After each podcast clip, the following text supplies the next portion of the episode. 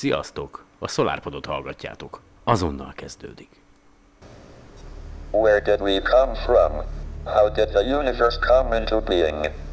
We are the product of a grand evolutionary sequence, cosmic evolution.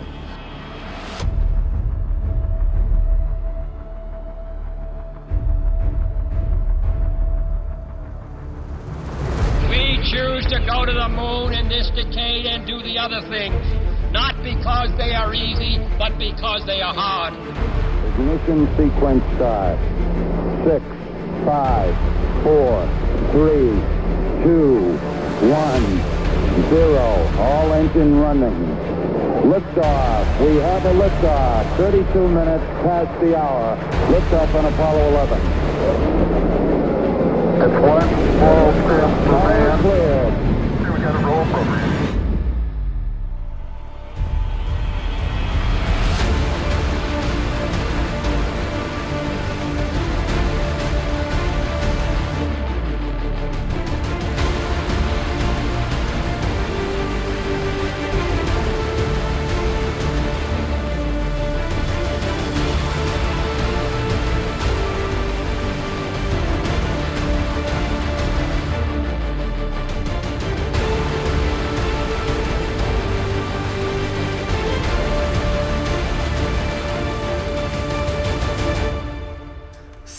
Sziasztok! Már másodszorra veszem fel ezt a beszédet. Képzeljétek el az előbb, elfelejtettem megnyomni a felvétel gombot, úgyhogy durván egy 10 percig beszéltem úgy, hogy gyakorlatilag nem vett fel semmit a laptop.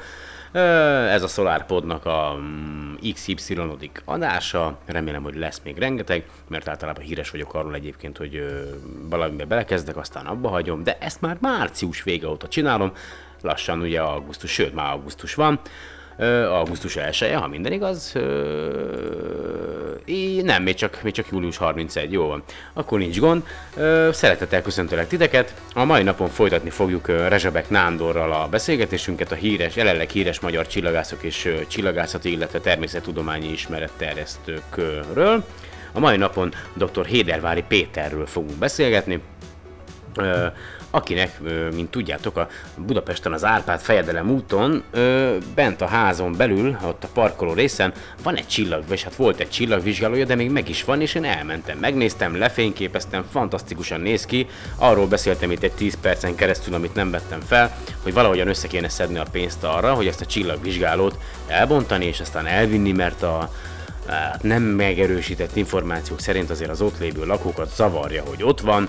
Az a szerencse, egyébként a csillagvizsgáló szerencséje, hogy a Hédervári család rokonságának a tulajdonában van, hiszen rendesen építési engedéllyel lett építve, mert ott a, a parkolóba ugye azt hiszem, hogy talán minden lakónak megvolt a saját kis tulajdon része, abban az időben, és rendes, teljes rendes építési engedéllyel épült fel ez a csillagvizsgáló, fantasztikus állapotban van, hát jó, eléggé lepusztult, de egyébként kis munkával, szeretettel egy fantasztikus kis csillagvizsgáló lenne belőle, úgyhogy mondom, hogy mire lenne szükségem pénzre, egy saját telekre, aztán ott kéne egy kis lakást valahogy felhúznom, mert jelenleg albérletben élünk, aztán arra is kéne pénz, hogy elindítsuk a, a tudományos rádióműsort, tehát igen, tökéletes, Mire kéne még pénz? Hát igazából erre a többit azt nagyjából meg tudom oldani egyébként, de ez már rohadt kerül. Épp nézte a párom itt a, a környéken, ahol lakunk, egy új építésű, másfél szobás lakás, 9. kerületben, 21 millió forint. Hát a... Lent voltam a Meteor 2016 ö, távcsöves találkozón tegnap este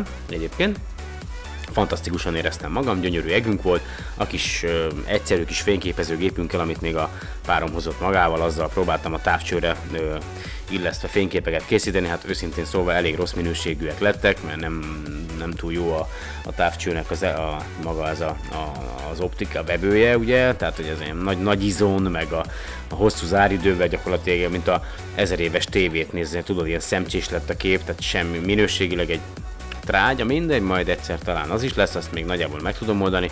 Viszont a telket a lakással és azt, hogy elindítsuk a rádiót, illetve hogy a Hédervári Péternek a csillagvizsgálóját valahogyan onnan elbontsuk, és aztán elvigyük máshova, ahol műemlékként, vagy akár az én saját csillagvizsgálómként is tudna funkcionálni, ö, arra kéne pénz. Tehát ö, na nem tőletek kérem, mert nektek sincs szerintem, de beszéljünk egy kicsit arról, hogy ö, mi van a nagyvilágban, én ez nagyjából szoktam követni, tudjátok, mesterséges intelligencia fejlődik, a CRISPR, a génmódosítás fejlődik, akkor ö, önműködő autók szintén el vannak, űrkutatásban jelenleg hál' Istennek minden rendben van, vannak jövőbeni tervek, bár az Európai űrügynökség Mars szondája egy kicsit késni fog, mert ugye hát nincs rá pénz, de arra van pénz, hogy egymást gyilkolásszuk, az baromira jó, tehát arra mindig van pénz, hogy egymást leöldököljük, fantasztikus világban élünk, de ha már öldöklésnél tartunk, akkor itt van az a Megabots mm, amerikai csapat, tudjátok, meséltem róla még a SolarPodnak az indulásánál, hogy van egy ilyen kis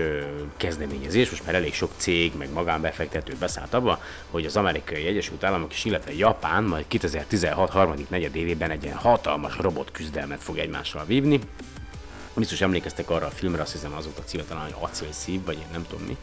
Pontosan, ahol ugye ugyanez volt, hogy ilyen távirányítóval a, a ring mellől irányították a robotokat, és akkor egymást gyilkolázták, vagy hát öldököltek, és abban a filmben ugye a robotnak volt lelke, de ez most mellékes.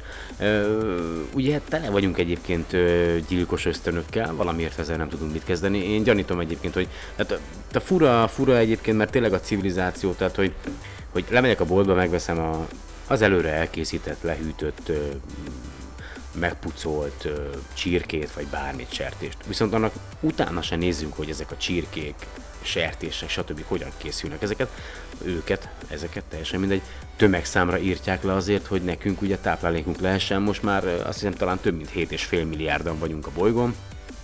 Ö, hatalmas üzemekben ö, gyilkolásszák a, az állatokat, azért, hogy nekünk mindig legyen ugye hústáplálékunk, és Szoktam ezen gondolkodni, hogyha mondjuk arra kerülne a sor, hogy valamiért ugye a civilizációnk visszazuhan egy szintre, hogy, hogy hát elméletileg csak előjönne belőlem is az állati ösztön. Tehát eh, viszont, ha már megengedhetjük magunknak, hogy szellemileg egy adott szintre fejlődjünk, a technológia által, a lehetőségeink által, akkor miért ne változtatnánk meg? Miért ne gondolkodhatnánk másképp, és miért ne viselkedhetnénk másképp?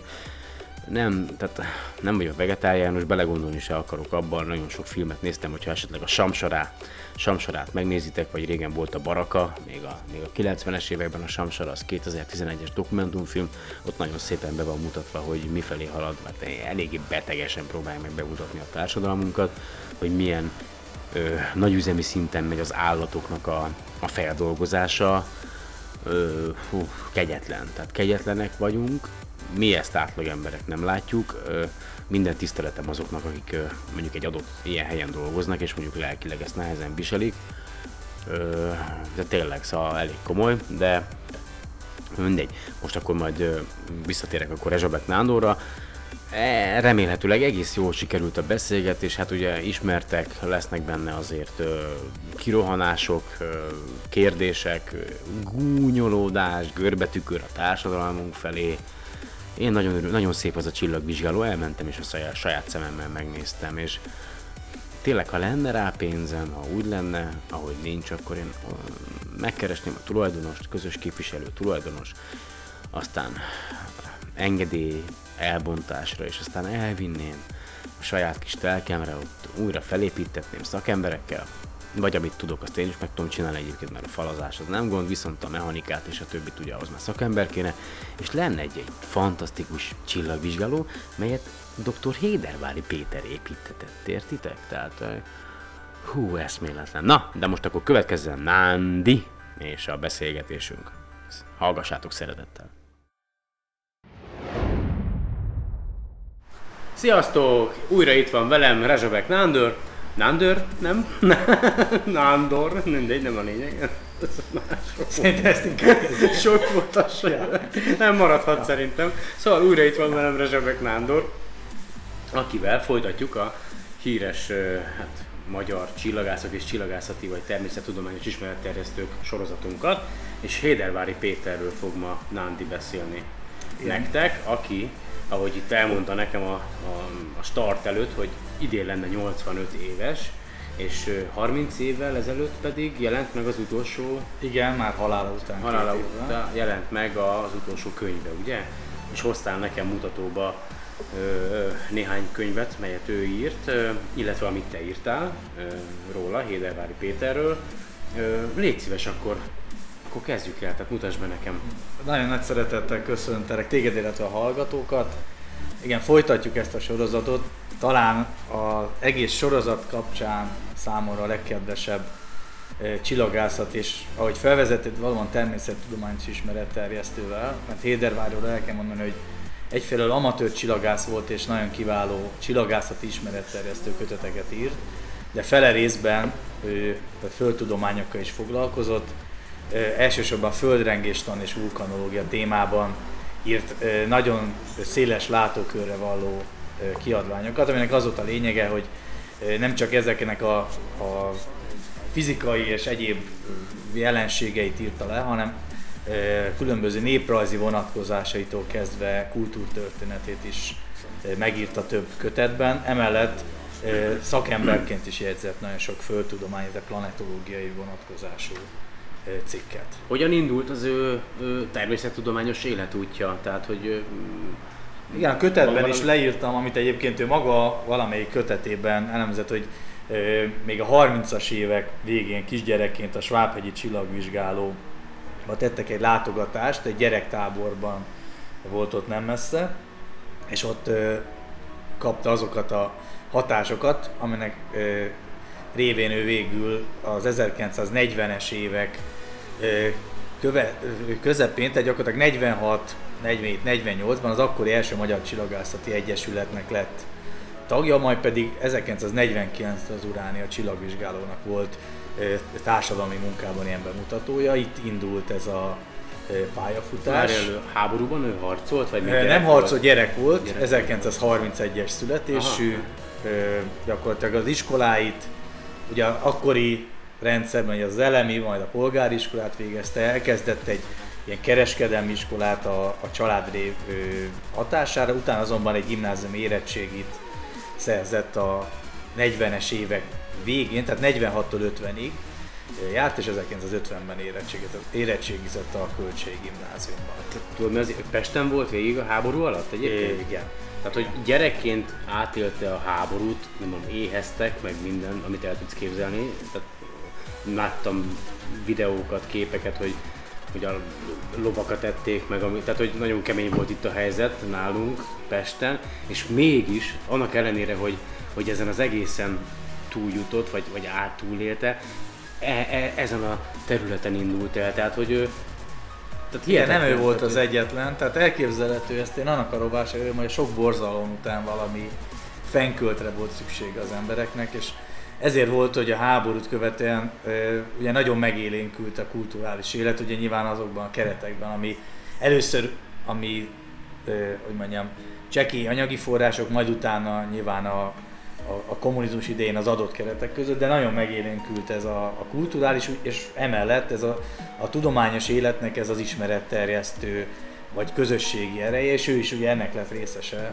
azzal az első Magyar Csillagászati Egyesülettel, majd utána az Urániában ugye a TIT keretein belül, mint bemutató, megpróbálta ezeket a szépségeket átadni, és tulajdonképpen itt indult neki ez a tudományos ismeretterjesztő pálya. Lényegében 1949-et lehet mondani, amikor, amikor ő már hivatalosan bemutatóként szerepelt. Tehát addigra egyetemet elvégezte? addig- Most úgy néz ki, az egyetemi tanulmányai két részletben folytak. Ö, 50-ben érettségizett, és 50, Ja. 51-es évfolyamon kezdte meg az eltér matematika fizika szakon a tanulmányait. Tehát akkor azonban- ő gimnazistaként már... Ö, igen, tehát ő akkor még gimnazista volt, csak el kell mondani, hogy megtaláltam, még nem is ennek a kötetnek a kapcsán, hanem az első könyvem, ö, ami 2005-ben jelent meg az első Magyar Csillagászati Egyesület történetéről, volt egy összeállítás, ami arról szólt, hogy kiket vesznek át a Tudományos Ismeretező Társulatból, az egykori Magyar Csillagászati Egyesületből, részletes jellemzés volt mindenkiről, hogy mondjuk politikailag mennyire megbízható, illetve hogy mennyire ért ahhoz, amivel foglalkozik, és Hédervári ott említve volt gimnáziumi tanulóként, aki jól ért a csillagászathoz, tehát ez mindenképpen elismerésre méltó, hogy gyakorlatilag diákként részese lehetett. Ugye nem ő volt az egyetlen, tehát többen is voltak, de itt azért el kell mondani, hogy itt igen jó nevű szakcsillagászokkal, meg, meg neves ismeretterjesztőkkel együtt szerepelt ez a listán. Az egyetemet elkezdte, de nem fejezte be egy év után. Két oka volt, édesanyjának a betegsége, illetve a másik, hogy egész egyszerűen nem bírt a matematikával és a fizikával. Azért ez hogy mondjam, el kell mondani, hogy ugye ráadásul abban az időszakban ez egy még nehezebben elvégezhető. Tehát akkor azt lehet mondani, hogy egy érettségi színvonala felelt meg egy mostani felsőoktatási Ez intézmény komoly, tehát az oktatásnak a színvonala olyan Igen, erős volt, igen hogy tehát nehéz, nehéz volt és nem bírta. Éppen ezért utána váltott és a, a pályáját úgynevezett figuránsként kezdte, ez ilyen mérnöki segédet jelent, ezt ma már nem használják ezt a kifejezést. Mérnöki segéd volt, de utána ilyen természettudományos, vagy hogy mondjam, földtudományi pályára lépett, a, a, a geofizikai mérőműszerek gyárán, a Gammában volt szakkönyvtáros, ezt megelőzően a, a Földtanintézetben is dolgozott, hogy mondjam, ilyen különböző ilyen adminisztratív egyéb munkakörökben. Majd pedig azzal, amikor beindult neki, a- 1956-ban írta az első cikkét, majd 62-ben az első könyvet, és a 60-as évek végén olyan népszerűségre tett szert, hogy az élet és tudománynak lett rovatvezetője 68-tól, geofizikai és csillagászati rovatvezető, 72-ig ezt üvölt, és tulajdonképpen ettől az időszaktól kezdve már ebből tartotta el magát, mint szabadúszó újságíró, tehát azt, azt az anyagi hátteret meg tudta teremteni, hogy annyi helyre írt, illetve ugye volt ez a fixálása egy ideig az élet és tudomány, de 72 után már erre se volt szüksége, És akkor az csak a egyetemet- cikkeiből megélt. Az egyetemet viszont befejezte, pontosabban újra kezdte, és ö, ö, 65 és 69 között szintén az eltén szerzett ö, ö, középiskolai földrajztanári végzettséget, majd pedig 70-ben ö, természettudományi doktorként megszerezte a doktori fokozatot is, mondanom sem kell, egy, egy planetológiai témakör volt, amiből írta a, a doktori disszertációt. Na, miből írta?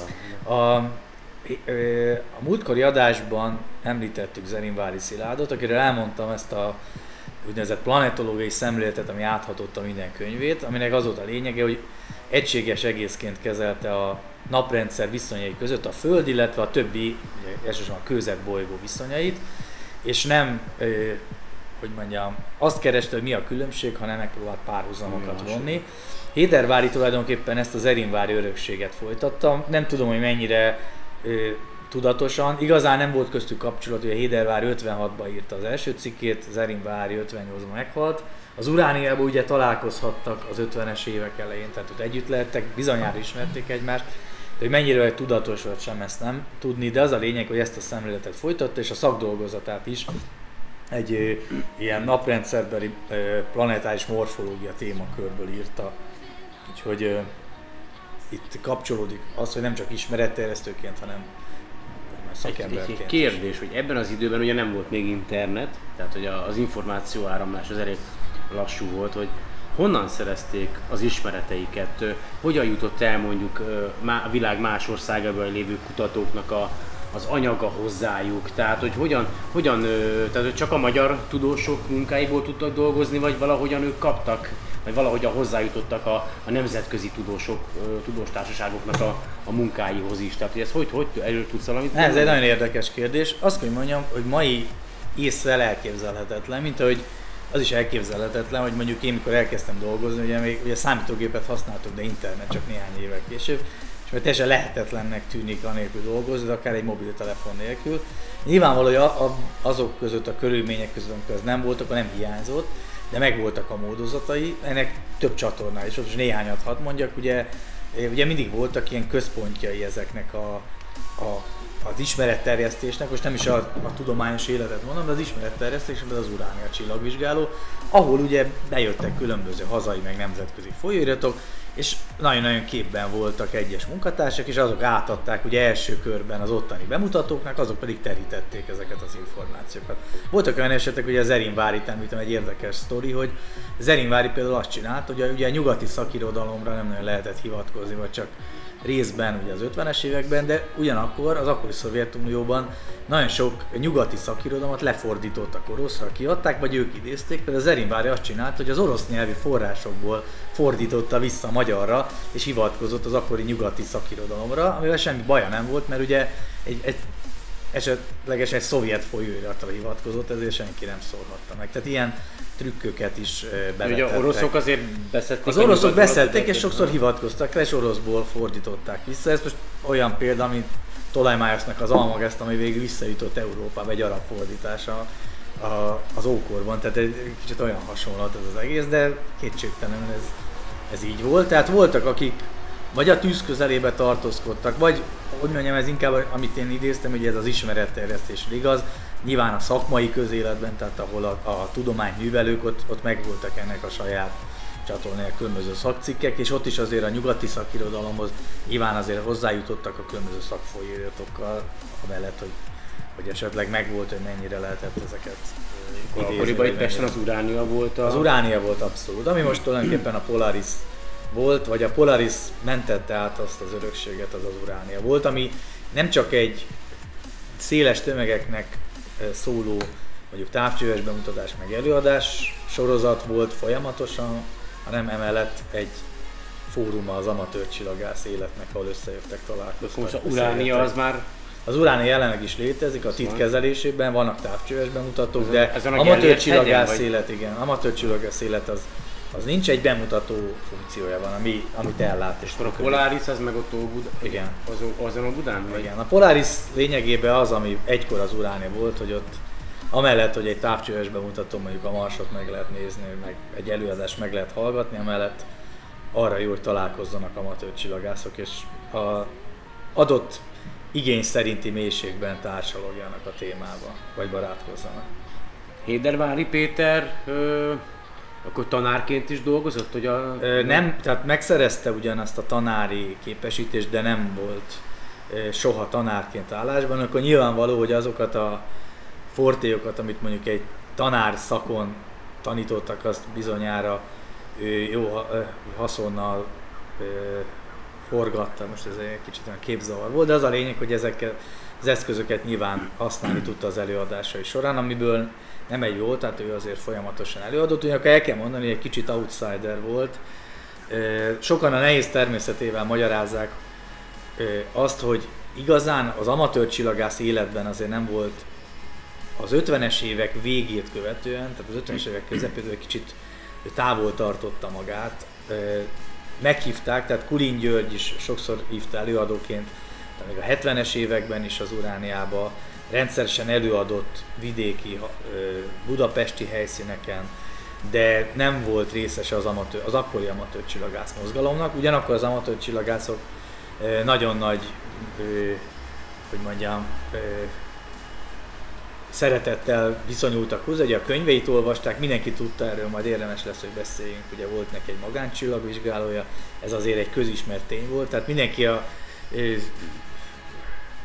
a, a nagyságát elismerte, de, de nem volt részese, nem fordult meg minden nap, utána már például az Urániában. Figyelj, a beszélgetésünk előtt említetted, hogy itt az Árpád fejedelem útján megvan a Hédervárinak a, a csillag, csillagdája, amit ő épített, és hogy ö, akkoriban ugye a, nem volt akkor a fényszennyezés itt Pesten, tehát akkor sokkal több mindent lehetett látni ott a, az óbudai, hát az mi az, szépvölgyi, az mi, minek számít? Igen, az? tehát most mondod a Szépvölgyi utat, eredeti terve neki az volt, hogy az egészen közeli Szépvölgyi úton, ugye ami mondjuk fölmegy a hármas határhegyre, ott vásárol egy telket és ott épít egy magáncsillagvizsgálót. Egy fokkal jobb volt, de azért sokkal jobb már akkor sem volt a város. Nyilvánvaló, hogy ez egy magáncsillagvizsgáló volt, és nem egy olyan értelemben egy tudományos kutatóhely, tehát ő inkább mondjam, amit tudott, azt meg akart tenni a saját szórakoztatására, de nyilvánvaló, hogy azt, azt valamilyen oknál fogva nem tehette meg, nem akarta nem, nem volt vidéken. pénze egyébként a szépvölgyi útira, vagy, vagy Ez, ez igazán nem derült ki, valószínűleg az lehetett az ok, hogy 72-ben költözött ide az Árpád fejedem útra, és valószínűleg onnan jöhetett az ötlete, már ott van, akkor legyen ott egy csillagvizsgáló. Ezt egyébként Georgiana Observatóriumnak hívják, ez a Georgiana név, ez a Györgyiből jönnek a felesége volt. Ez egy nagyon érdekes csillagvizsgáló volt, egy alsó és egy felső megfigyelőhely. látom a A könyvet. felső megfigyelő az lényegében az a terasz volt, ami a Margit sziget felé néz. Ott elsősorban napmegfigyeléseket végzett, nagyon komoly műszerei voltak, tehát ezek a, nem csak távcsövek, hanem innen-onnan beszerzett különböző eszközöket, amivel most mondjam ilyen különböző fotometriai méréseket végzett, protuberanciákat észlet rajzolt. És volt egy alsó megfigyelő, ami, ami valójában egy kupola volt, ugye egy nagyon klasszikus csillagvizsgáló, aki ezt látta képen vagy élőben, az csodára jár. Ez egy ilyen 3 méter átmérő téglából épült. A kupola az acél és alumíniumból készült. Egy nagyon komoly építészeti csoda. Ez az épület udvarán át, most a, a, azok a fák, amik voltak akkor kicsik voltak, ami épület már azóta épült, hogy az még jobban takar, de azért amit mondtál az igaz, hogy akkor azért valamennyivel jobb viszonyok voltak. A, az udvaron egyébként egy, ez egy homokózónak a helyén épült, és tulajdonjogilag a lakáshoz tartozott, áramellátással komoly műszerezettség, és el kell mondani, hogy még személyzete is volt, két csillagász végzettségű, illetve egy geodéta, illetve egy csillagász végzettségű mozgalomos résztvevő önkéntes, akik ö, sokszor nála végeztek megfigyeléseket. és Megvan még egyébként? Megvan a csillagvizsgáló, egy parkol. Ugye akkor is parkoltak mellette, de most is autók állnak, csak most van egy ilyen igény, hogy lebontsák, itt ilyen különböző tulajdonjogi egyéb viták vannak. Én nem, nem tudok beállni a kocsival, hát, tüntesd el, tehát ez a... körülbelül ez a, Tulajdonjogi vita, igen. körülbelül ez tehát a színvonal. Ez a, Ö, Nem látom este a izét, a világot, mert nem tudok beállni a kocsival. igen, de most jó Igen, ö, Jó, jó, jó. Ahogy mondod, ez, ez, De ez valóban így Hát van, és valószínűleg az, hasonló az, hogy értékelnék, hogy ember ez egy csillagvizsgáló, hú, mi legyen, legyen három közvilágítás, lámpával kevesebb, kicsit nyessük meg a lombokat, és figyeljük mi is a csillagokat. Nem bakker, dozeroljuk le, befér még oda két autó, király, legalább nem kell kínálni, meg fizetni a parkolásért, ez a legfontosabb az, ah, bocsánat, na mindegy. Szóval, jó, de, de, de bakker, én, én nem is tudtam, amíg nem mondtad nekem, erről nem tudtam. És most itt látom, hogy milyen baromi jól néz ki a képen, tehát hogy és ezt ő építette fel? Ö, Volt vagy- egy ö, Skrübek Sándor nevű kőműves, akinek a munkája volt ez. Utána egy UAZ-nak a nyitott platóján vitték oda a kupolát és emelték rá. Hát Hát ezt- ez, tehát ez egy, ez egy építészeti csoda. Tehát ezt tehát műemlékként kéne Hát ez- ez kezelni. így van, így Tehát, hogy van. ezt azt mondani, hogy műemlékvédelem alatt áll, és aztán berakni még ha csak egy modelltávcsövet is, vagy akármit, egy emléktáblával. Hát az vagy, az, az, egy, az Ö, megtörtént. az meg, emléktábla mondani, van? Emléktábla Egy van? évben, tehát uh, róla szóló könyvben, ez, na, most nem akarok butaságot mondani, azt hiszem ez 2008-ban jelent meg, ha jól emlékszem, igen. És 2008-ban egy emléktáblát sikerült állítatni a, a, az önkormányzat, illetve a Göncöl Alapítvány segítségével. Ide? Erre? Az utcai frontra, tehát az Árpád Fejlem Ah. út 40-41 alatt, ugye azért van 40-41, mert itt nincs páros meg páratlan oldal, mert és az a Margit emléktáblán mi van? az emléktáblán ö, gyakorlatilag az szerepel, hogy ö, ugye itt végezte megfigyeléseit, itt állt a csillagvizsgáló, áll a De csillagvizsgáló. már lebontottuk. És a, igen, de már- hát még, még, De már még jó, megvan, de és, a, oké. és a Holdon kráter visel a nevét. Az emléktábla szövegét jó magam jegyeztem, ezt mindig elmondom, mert ö, van néhány dolog, ami rendkívül büszke vagyok, viszont el kell mondani, hogy minden karakter a, a emléktábla készítésnél súlyos összegekbe kerül, tehát azt a nagyon fenkölt szöveget, amit eredetileg terveztem, az igencsak meg lehet Nem fért rá. Aha, Úgyhogy mert- a financiális keretek azok adottak voltak, de így is azt kell, hogy mondjam, egy, egy nagyon szép emléktábla, és tartalmilag elmondja, hogy mi történt itt. Sőt, azt is elértük, ugye, hogy a, a, az emléktábla lavaton, ez a második kerületben van, a polgármester is megjelent beszédet is mondott, akkor az önkormányzat letakarítatta a graffitiket az épületről, azóta se tették tönkre, sőt van valami felület, ami azt hiszem lemosható. És hol lehet ö, nyomon követni a sorsát neki? Van el, vagy, vagy ez csak oda mész és látod, hogy ott van még, aztán meg Ö, van? Úgy vagy... néz ki, hogy igazán az utcafrontról nem látszik, az, az Árpád fejedelme párhuzamos utcával, ami a hegy, hegyek felé esik, onnan egy, van egy autópark, onnan meg lehet nézni, tehát ott van egy belső udvar, meg lehet könnyen találni, akkor ott be lehet menni és meg lehet nézni.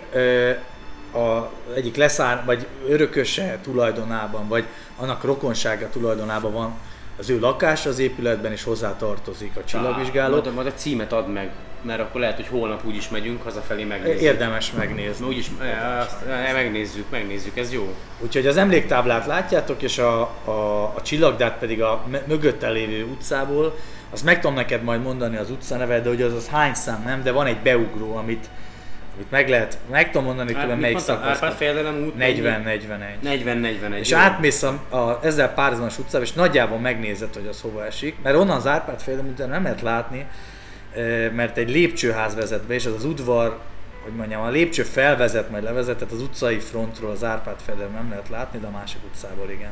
Egy nyitható volt a kupolája? neki? Igen, tehát forgatható, van egy kép, hogyha lapozol a könyvet, ott maga a forgató szerkezet is látszik, és Azt- utána azt láttam, láttam, kinyitható láttam. A, a kupola, és gyakorlatilag egy nagyméretű fix műszer volt, de emellett kisebb távcsöveket is használt, vagy, illetve megmutatom itt a képeken látszik egy ilyen fém szerkezet, az most is rajta van, egy úgynevezett ilyen passzázs műszert lehetett rögzíteni, ezzel lehetett meghatározni a földrajzi koordinátáit. A pontos helyzetet? Aha. Igen.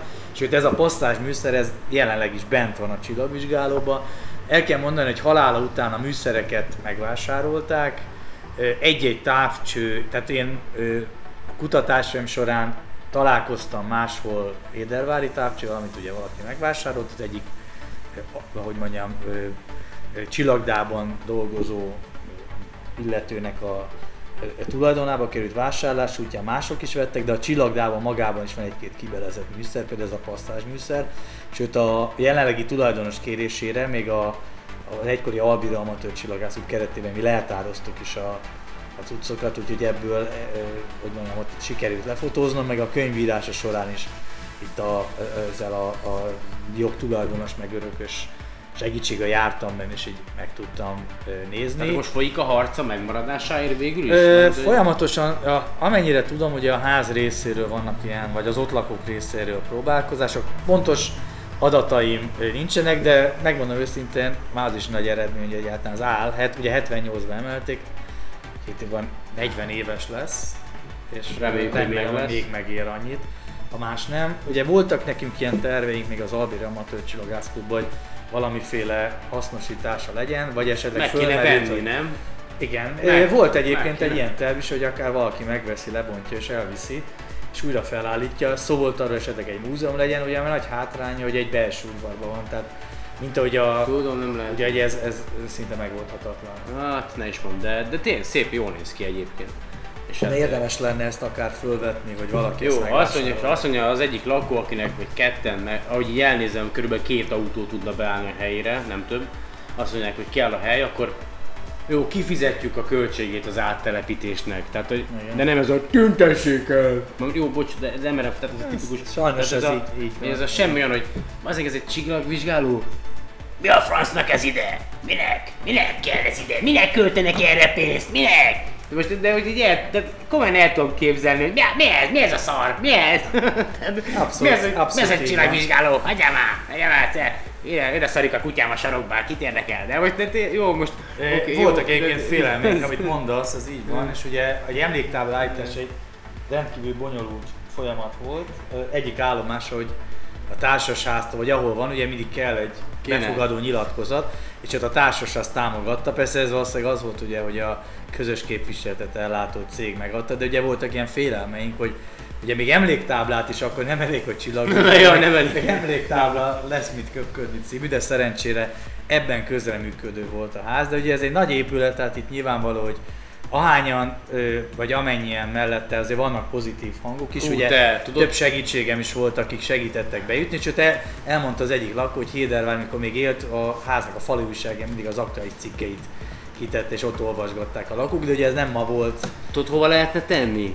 Itt van egy akkora plac, te ez a Dunaparton, a Nemzeti Színháznál, simán lehetne oda a füves részre. Egyébként ez lebontható Tehát, lenne és elvihető. El, elvinni szépen. bármi megoldható, csak ugye nyilván ennek vannak, vagy lennének költségei, meg ezt valakinek föl kéne vállalni, meg nyilván itt ugye van, aki- a- van egy tulajdonosa is, tehát egy bonyolult folyamat, de nyilvánvaló, hogyha lenne valaki, aki ezt szívén viseli, Most megint eljutottunk Akkor- ahhoz, hogy bárcsak nyernék a lottón. igen, Tehát ez igen, a, akkor lenne, egy, lenne egy szép csillag, egy történelmi csillag. Az biztos, hogy a le... Figyelj, hát most, hogy megtudtam, most már itt az ideje, hogy nyerjek, veszek egy valahol fényszennyezéstől mentes helyen egy telket, egy kis házzal, jó nagy telekkel, kirakjuk a csillagdát, csinálok oda egy kempinget, aztán jöhet oda az összes csillagász bármikor kukkolni, de komolyan, ez halál komolyan mondom, hogy ha tehetném, akkor mind megadnám mindenkinek a lehet. Gyertek, izé, áram is van, minden van, jöhettek, tiétek az egész plac. Ja, jó is lenne, sőt azt kell mondjam, hogy még egy városi elhelyezésnek ugye mindig az az előnye, hogy lehet, hogy fényszennyezed, ugyanakkor egy városba eljönnek. Eljönnek, tehát hogy igen. Tehát ez mindig egy kompromisszum. Hát közelbe valahol, Igen. és akkor fent lehetne tartani, lehet, még, még diszkó, jó, diszkót nem, de, de nem, de akkor de, de, Lé- lézersót lehet. lézersod, de fantasztikus, tényleg hihetetlen. És mit, mit tudsz még ról, Hédervári Péterről elmondani? Van valami hasonló történet, mint a, a, a Hát több személyes vonatkozás is van, tehát el kell mondanom, hogy egyfelől én gyerekként többször hallottam a nevét, mert ö, édesapámnak katonatársa volt, ö, és mesélt róla egy történetet, ugye ez az 50-es évek, 53, akkor halt meg az édesanyja, elkésett a temetés miatt, és akkor ásattak vele egy gödört és beleállították, azért elkésett amiatt, hogy az anyja temetése volt, ami mondjuk nem egy nagyon emberbaráti cselekedet, de mondjuk az akkori viszonyok között Igen, gratulálok. Tehát van, vannak ilyen személyes történetek, utána előkerültek olyan ö, ismerősök, akik közös ismerősök, és, ö, és vele is kapcsolatban voltak, és ö, nagyon sok mindent meséltek. Kiderült, hogy ö, én ugye a Damjanics utcában lakom a 7. kerületben, a Damjanics utcában volt egy ö, ö, ilyen geofizikai vonatkozás, egy állomás, ahol ilyen irodai munkát végeztek, és kiderült, hogy ő ott dolgozott, tőlünk nem messze, ugye nyilván ez... De hát ez nem a másik, nem csak a Hédervárival volt hasonló, hogy a közelbe volt hozzád. Ö, már nem is tudom, hogy kivel emlegettük, de Igen, az De más előző nem lélekben mindenki Igen, közel. igen.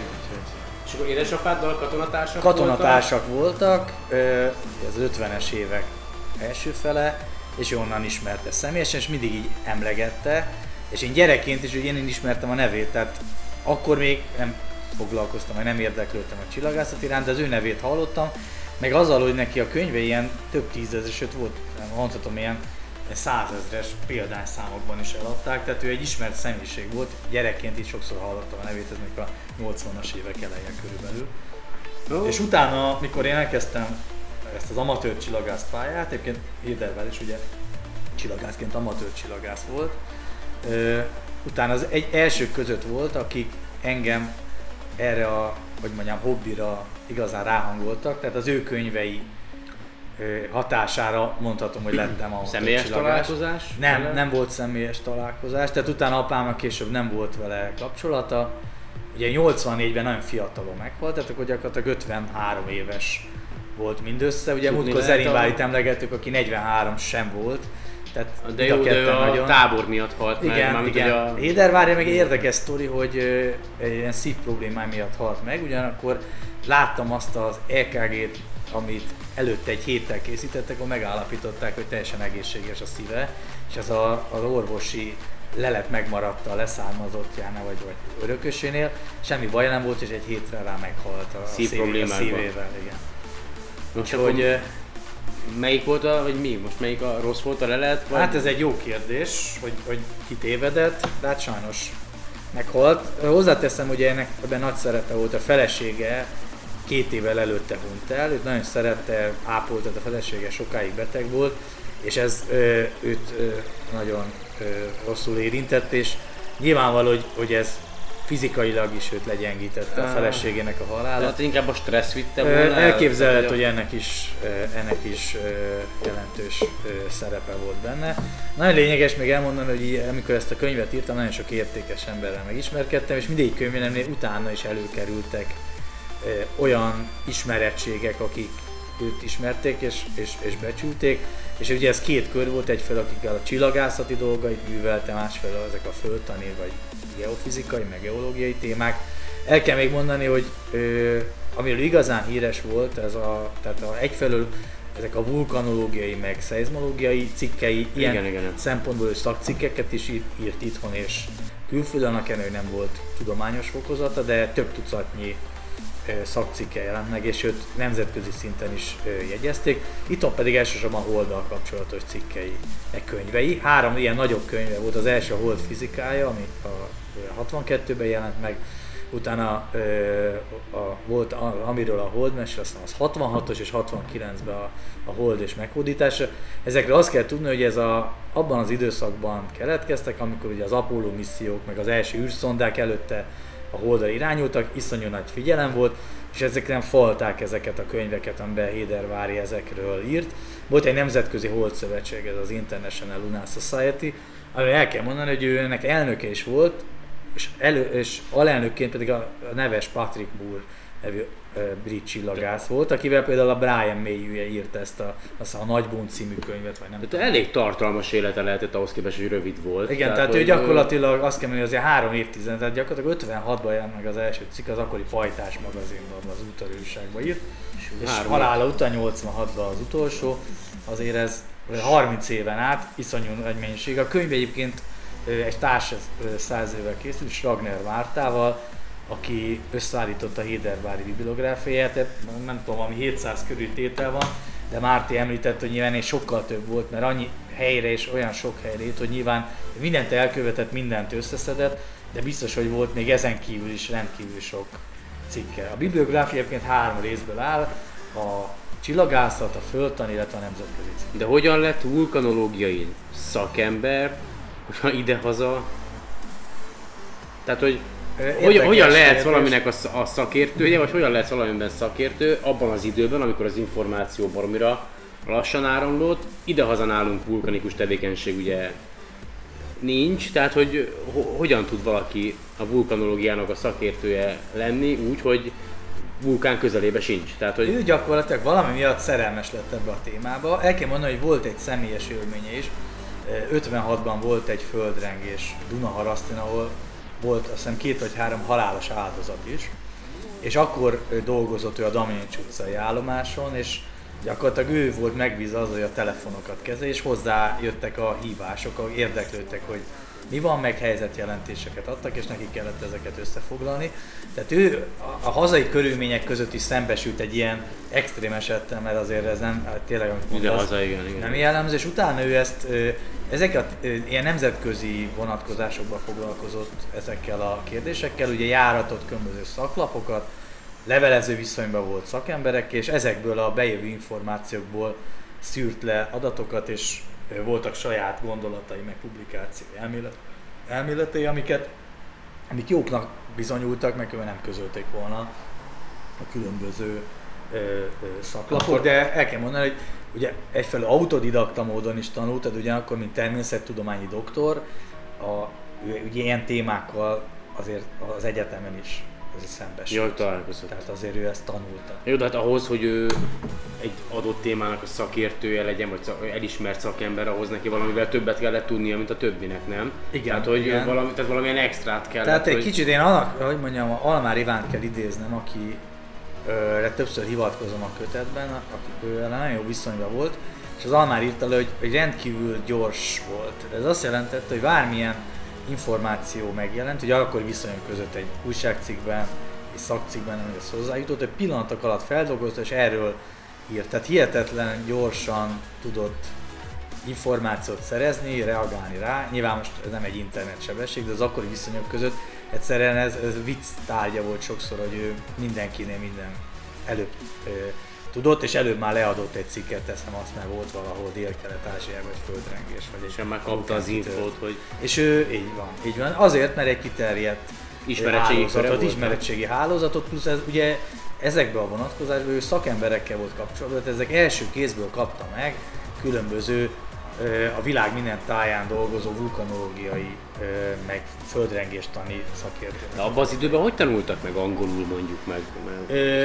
ő egyébként nagyon jól ö, tudott angolul írni és olvasni, ugye akkor ezt elmondták, hogy a beszélt angol a problémái voltak, tartott különböző nemzetközi előadásokat, de az a, azért nem volt annyira sikeres a nyelv miatt, de ugyanakkor én olvastam neki ilyen angol nyelvű publikációt. Volt egy saját kiadványa csillagvizsgálójának, ö, ilyen kommuniké, meg volt neki egy föltani saját kis kiadványa, nagyon szép angolsággal voltak ezek De, de hogy milyen módon tanultak a, a, a, Ugye tanult a az kornak, a iskolában is, kornak az emberei? Tehát, a, hogy, az vagy egy gimnázium, ugye ő gimnáziumot végzett, ott azért volt egy vagy két nyelv, tehát ott is akkor nem volt véletlenül csak tanult. az orosz, tehát akkor volt angol? volt, tehát még szerintem, amikor ő elkezdett járni, akkor véletlenül tanult, meg szerintem az egyetemen is tanult, és biztos, hogy mellette aut- autodidakta módon is.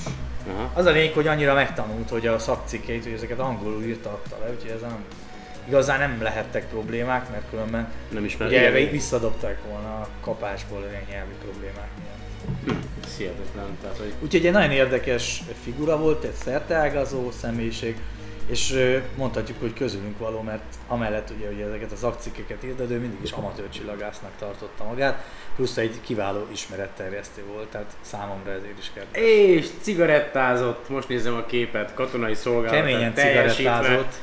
Erre mondták, hogy ez a láncdohányos kategóriába tartozott, ami, volt. úgyhogy ez... Jó, nem csak ilyenkor mindig úgy megnyugszom, hogy, hogy, hogy tudod, ez a mai világban, ha valaki dohányzik, akkor ez már nem ember. Tehát, de azért, azért, azért jó érzés, hogy, hogy, hogy azért vannak olyan emberek, vagy voltak, akik ugye nagyon sok mindent tettek hozzá a társadalmunkhoz, és hát attól függetlenül mégis volt valamilyen akármiük, vagy alkoholisták voltak, vagy láncdohányosok. ugye? Jó esetben mind a kettő. Jó esetben mind a kettő, ja. Hát Valahogy el kellett viselni a társadalmat, amiben éltek szerintem. Na mindegy, de ja, látom, itt van ez a lát, Svábhegyi csillagvizsgáló, az megvan még? Megvan a Svábhegyi, de ezt viszont azért el kell még mondani, hogyha ilyen érdekes történetekről volt szó. Ugye a Svábhegyi csillagvizsgáló, az akadémiai csillagvizsgáló, a Konkoli Tege Miklós úton, talán emlegettük is két adással ezelőtt. És Édervárinak ugye nem csak ez a magáncsillagvizsgáló, ott volt egy kis megfigyelő állomása, nem ezt a csillagvizsgálótól, ezt egy ilyen kis fa épület volt, Lenkelaknak hívták, ez onnan most, mit mondjak, 100 méterre lefelé, a Normafa felé.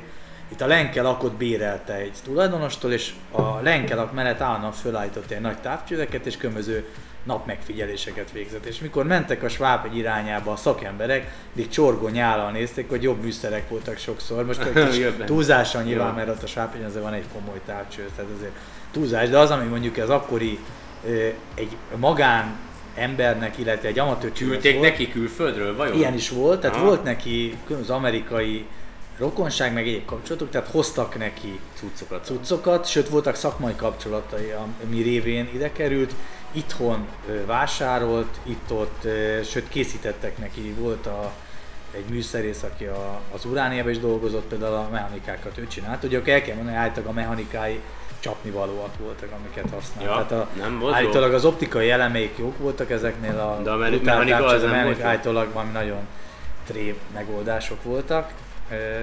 Ugyanakkor rendkívül mutatós távcsövek voltak, hát más nem.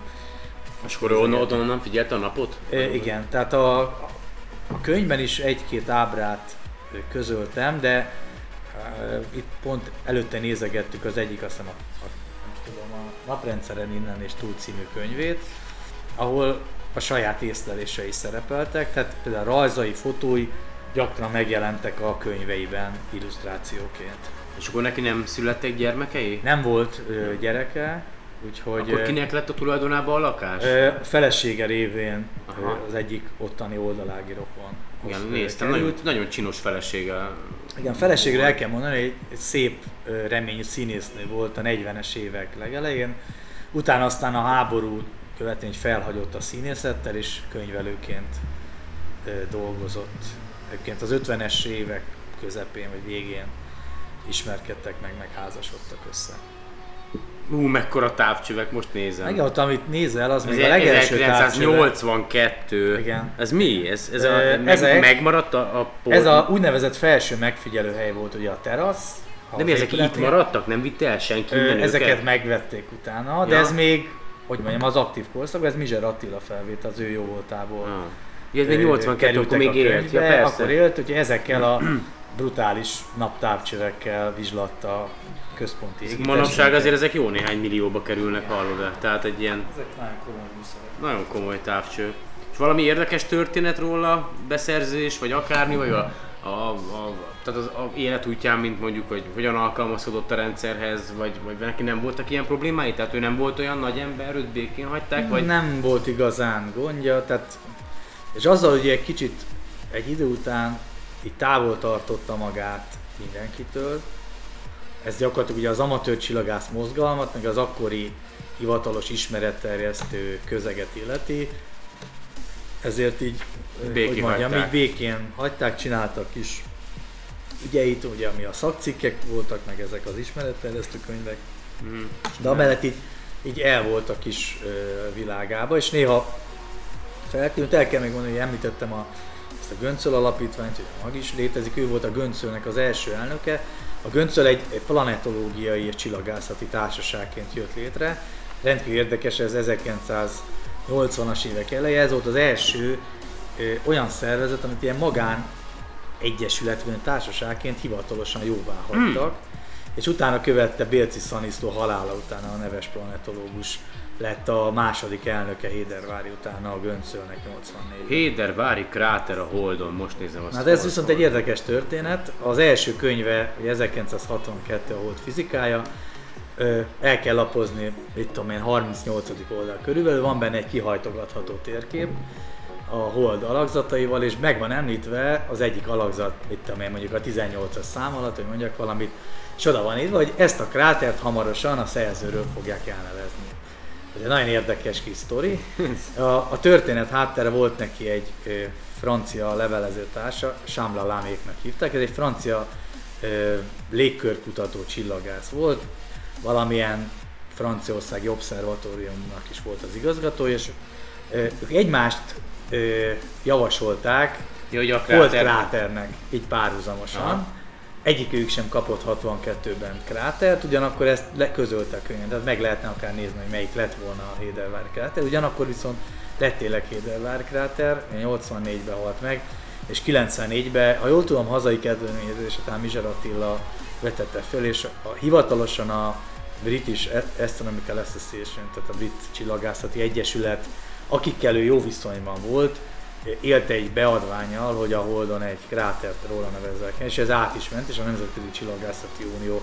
Talán 94-ben lett hivatalos, elnevezte, tehát most a Holdon kb. 10 magyar vonatkozású kráter, az egyik Héderváriról, ugye azért, mert ő egy nemzetközileg is jegyzett volt, kutató volt, ugyanakkor el kell mondani azt a történetet mindenkiről el, vagy mindenkinek én el szoktam mondani, hogy Hédervári, mint a Móriczka olyan volt, hogy mindenre ugyanaz jut az eszébe. Hédervári minden esetben a, a holdi kráterek esetén azt vallotta, hogy jellemzően ezek nem becsapódás révén, hanem vulkáni tevékenység révén születtek. Ezt azután is vallotta, ugye hogy a 60-as évek végén a hold misszióknál egyértelmű lett, hogy ez mindegyik, vagy majdnem mindegyik Becsapódás becsapódásos. Ugyanakkor az az érdekes, hogy jelen viszonyok között ugye a holdomok kapcsán, stb. mindenki elmondja, hogy ennek van egy jelentős vulkán, vulkanikus eredete is, tehát tulajdonképpen valamennyire igaza volt neki, de, de nyilvánvalóan ezt egy kicsit így a, túl nyugodt a fiatal, fiatal hold még ott, ott volt valószínűleg. így van, eleve mondjuk a, a holdnak a, a, a tengere is, eleve ugye egy nyilvánvaló, hogy itt szorosan összefüggött, hogy egy, egy kis bolygó becsapódás követően ugye vulkáni tevékenységgel párosult, nyilván egyéb tektonikus folyamatokkal. jó, de ez jó néhány milliárd évvel ezelőtt volt. Így van, tehát- de ugye jelen pillanatban is a holdomok kapcsán lehet mondani, hogy azok viszonylag fiatal képződmények, jóval fiatalabbak, mint bármelyik becsapódásos kráter, és a holdomok teljesen egyértelműen vulkáni tevékenység révén.